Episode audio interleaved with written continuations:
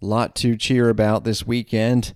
Of course, at the Yuengling Center on Saturday night, awesome crowd. Sunday, saw that video that the USF Athletics Twitter page put out of the actual announcement of cheerleading winning the national championship.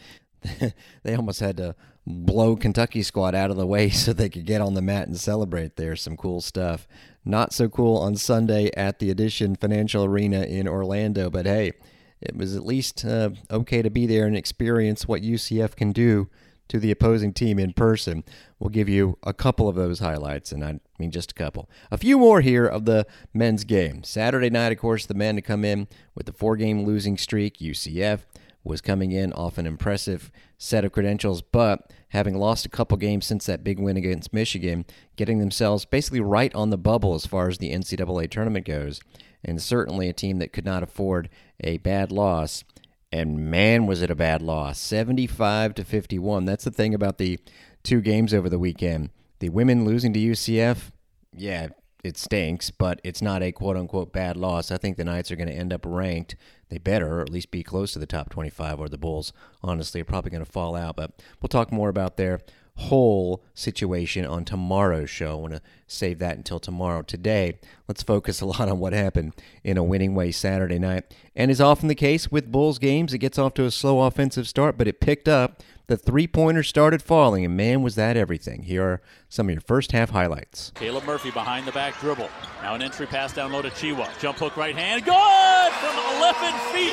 Kareem Abdul Tchewa. Well, Tchewa looked very confident on that hook shot. Very confident. Murphy's going to put it on the floor and go by two guys. He's got a full head of steam. He's going all the way to the basket, up and under. Couldn't oh. finish the layup. Tchewa with an offensive rebound, though. Javon Greene crossover, leaves it for Murphy, wants to go one on one. Eight on the shot clock. Stops and pops from 17. Caleb swished it in. That's what he does better than anybody in this league. You could tell he wanted that basket and he had a look in his face, and he made it made it count. Tied at eight, 12 and a half minutes to go in the first half. Moss trying to turn the corner to the right, out to the top to Greene. Ball fake, man flies by. Three-point attempt, Javon around the rim and in. I used every inch of that 18-inch cast iron cylinder, and down it went. The kick out to Greene, open for three again. This is too strong. Backside offensive rebound though by Big Bayron, and he kicks it out to Sam Hines. Here's Moss, straight on three, off the backboard and in. Direct hit. Rebound backside Javon Greene. Up and down we go. 11 minutes to go first half. Bulls by a half dozen. Greene crossover. Step back. He's going to load up another three. Yes! The left-handed assassin has given the Bulls a nine-point lead. Well, the left-handed assassin is killing the Knights right now. I'll say it was Joey Johnston, Jim Lighthall, both of those guys, of course, sporting the epic wigs, the slime wigs, which the national media picked up on That was fun to see. The Bulls in the first half, I wanted to include some of the offensive rebounding there because that was the stat of the game. In the first half, the Bulls had 10 offensive rebounds, which led to 10 second chance points, and they forced seven turnovers. It was also great to see the three point shooting going in the Bulls' favor. They hit four. They came in worst in the country in three point shooting percentage, while UCF a very solid three point shooting team. Went just one for eight in the first half. They'd go one for 12 in the second half, two for 20 on the game. Bulls eight for 24. And Darin Green, the outstanding three point shooter, finished with three points, did not make a three. That was his low scoring total of the year. He had three air balls, and the Bulls Greene, with an E at the end, Javon Greene, was the one that happened to be guarding him. So I'd say that Javon Greene had the better of that situation. There were a lot of great moments in the second half. We're talking about actual highlight moments that you'll remember. And let's just roll them out for you. Also, some great one liners here. And Joey as well. And oh, yeah, the ending when the bench gets emptied for the Bulls was fun. The game was never in doubt. Bulls put up a 40 spot in the second half. You might enjoy these if you're a Bulls fan. Javon Greene, left wing to Walker. Down low to Tchewa. Spin move to the baseline. Kicks it back out to DJ Patrick. Now to Javon Greene. He's going to launch a long distance three. Yes! Oh. Why not? His fifth of the game. Javon Greene dialed it up. That matches his career high. Left side Greene. Now to Walker. Here's DJ Patrick, five on the shot clock. Javon looking to turn the corner. Left side DJ's going to launch a three. That's good! Contested. He was blanketed, and DJ Patrick makes it anyway. DJ Patrick needed that in the worst way. That should give him some confidence, and that extends the Bulls' lead to the largest of the night 18 points, 52 34, 10 30 to go in the game.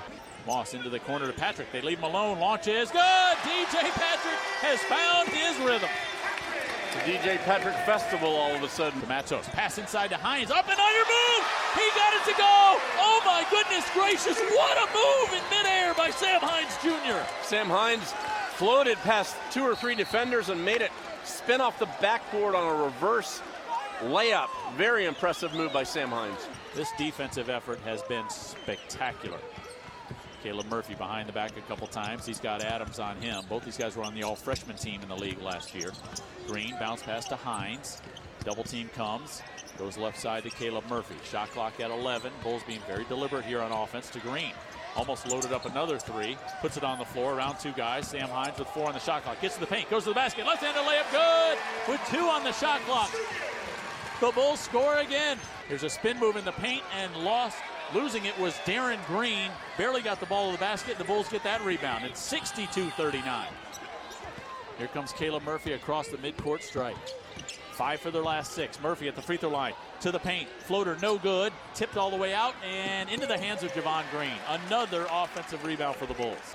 Caleb with eight on the shot clock comes back out to the center circle again. Working on Adams. Screen from Matos behind the back dribble. He launches from 18 and the move. Good! It is raining buckets for the guys in slime. That was pure nasty. 64 to 39. The route is on in the war on I-4. I think we have to give some credit to the environment too. A yeah. great, great home home crowd environment, and the Bulls have responded to that. Caleb Murphy beats his man to the basket. His floater is off the window, didn't go. Matos with another rebound, goes up strong, didn't go, and a foul on UCF. And Bayron Matos comes out of there like the incredible Greens Hulk. He is not a guy you want to trifle with. 6'8, 6'9, 260, chiseled. Oh man. In this game starting to get a little bit chippy. There's a lot of talk going on in the crowd. You can start to sense that a little bit, as well as on the floor. Hey, this is what rivalry games are all about.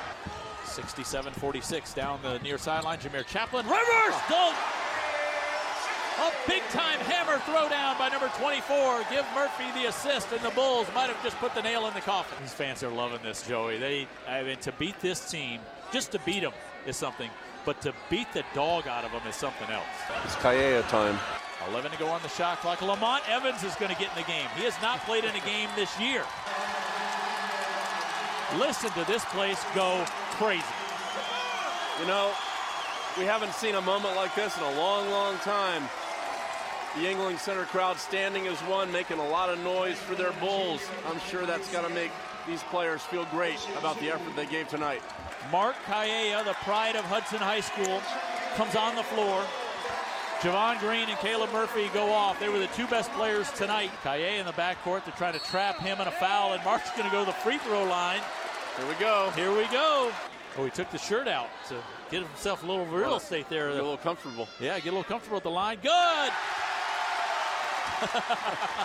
and everybody loves it. I love when the walk-on score. So does everybody. 74-51, second one. Oh, that's automatic now.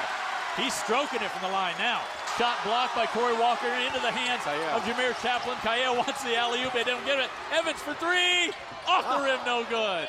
Rebound by USF. Another offensive rebound with 18 seconds to go. And the Bulls are going to dribble it out. Listen to this crowd. Seven seconds to go. The players are imploring this place to go bonkers. They are, they will, and they do. That's all there is. There isn't any more. USF wins it going away. 75 to 51. They draw first blood in the two meetings in the war on I-4. How sweet it is. I'd say it was pretty sweet, 75 to 51. Could not have performed much better if you are the Bulls or much worse if you are the Knights flat out. And it was interesting, Johnny Dawkins. And honestly, I saw the same thing with the women's coaching staff yesterday for the Bulls. At some point, you kind of stop yelling and looking for answers and just sit back on the bench and know you're not going to win and you're not playing well. Knights shot just 19 for 57, 33% again, 2 of 20 on threes. The rebounding was truly remarkable.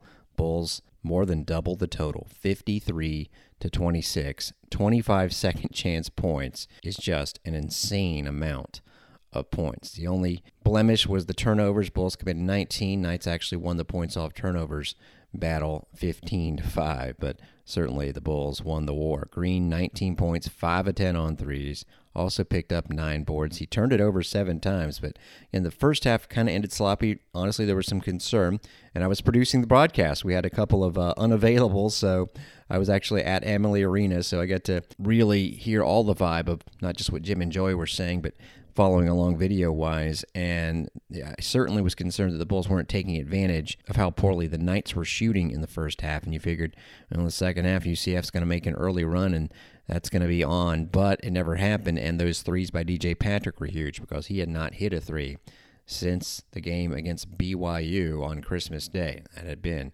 quite a few games. Bulls obviously are not going to uh, shoot up the American Athletic Conference standings and win the league or anything like that, but that shows you how they can play when they're hitting enough shots and they've got the right intensity level.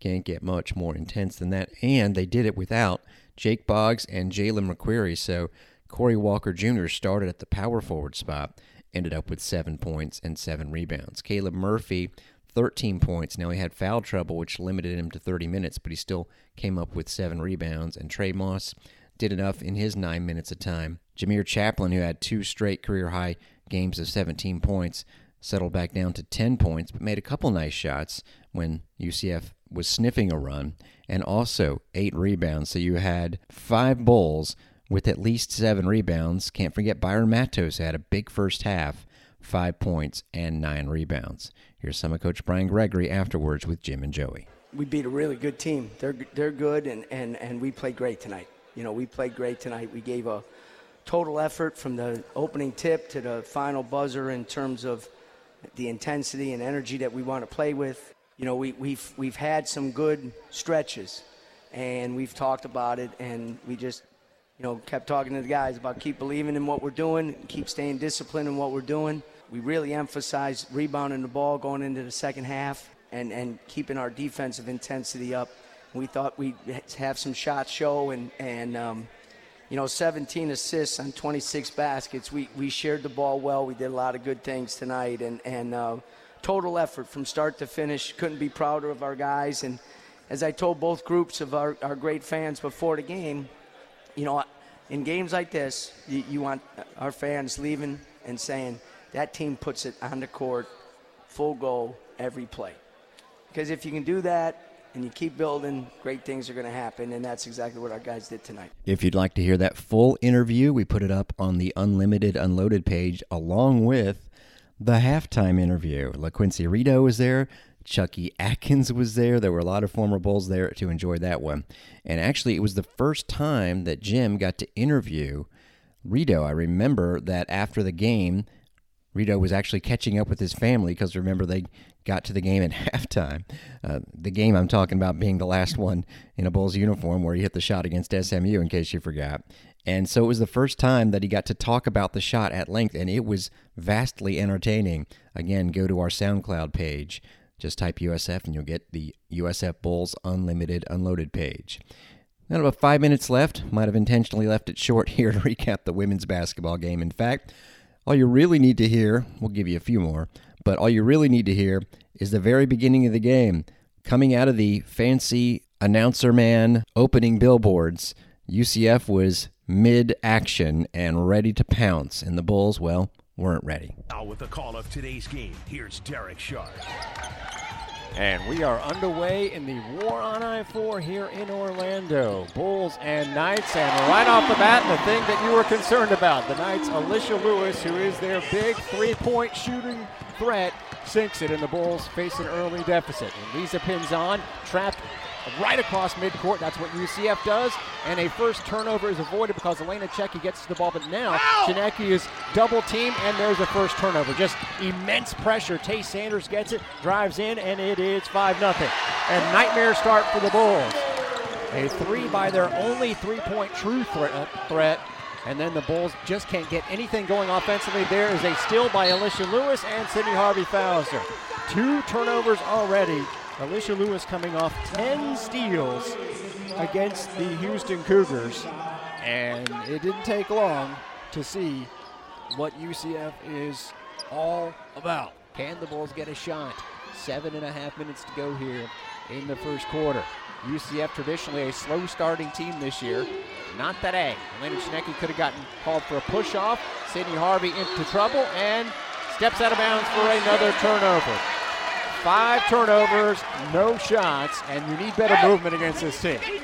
Bethy Mununga. Yeah, you hear Jose in the background saying we got five turnovers, and that's how many it was before the Bulls got their first shot.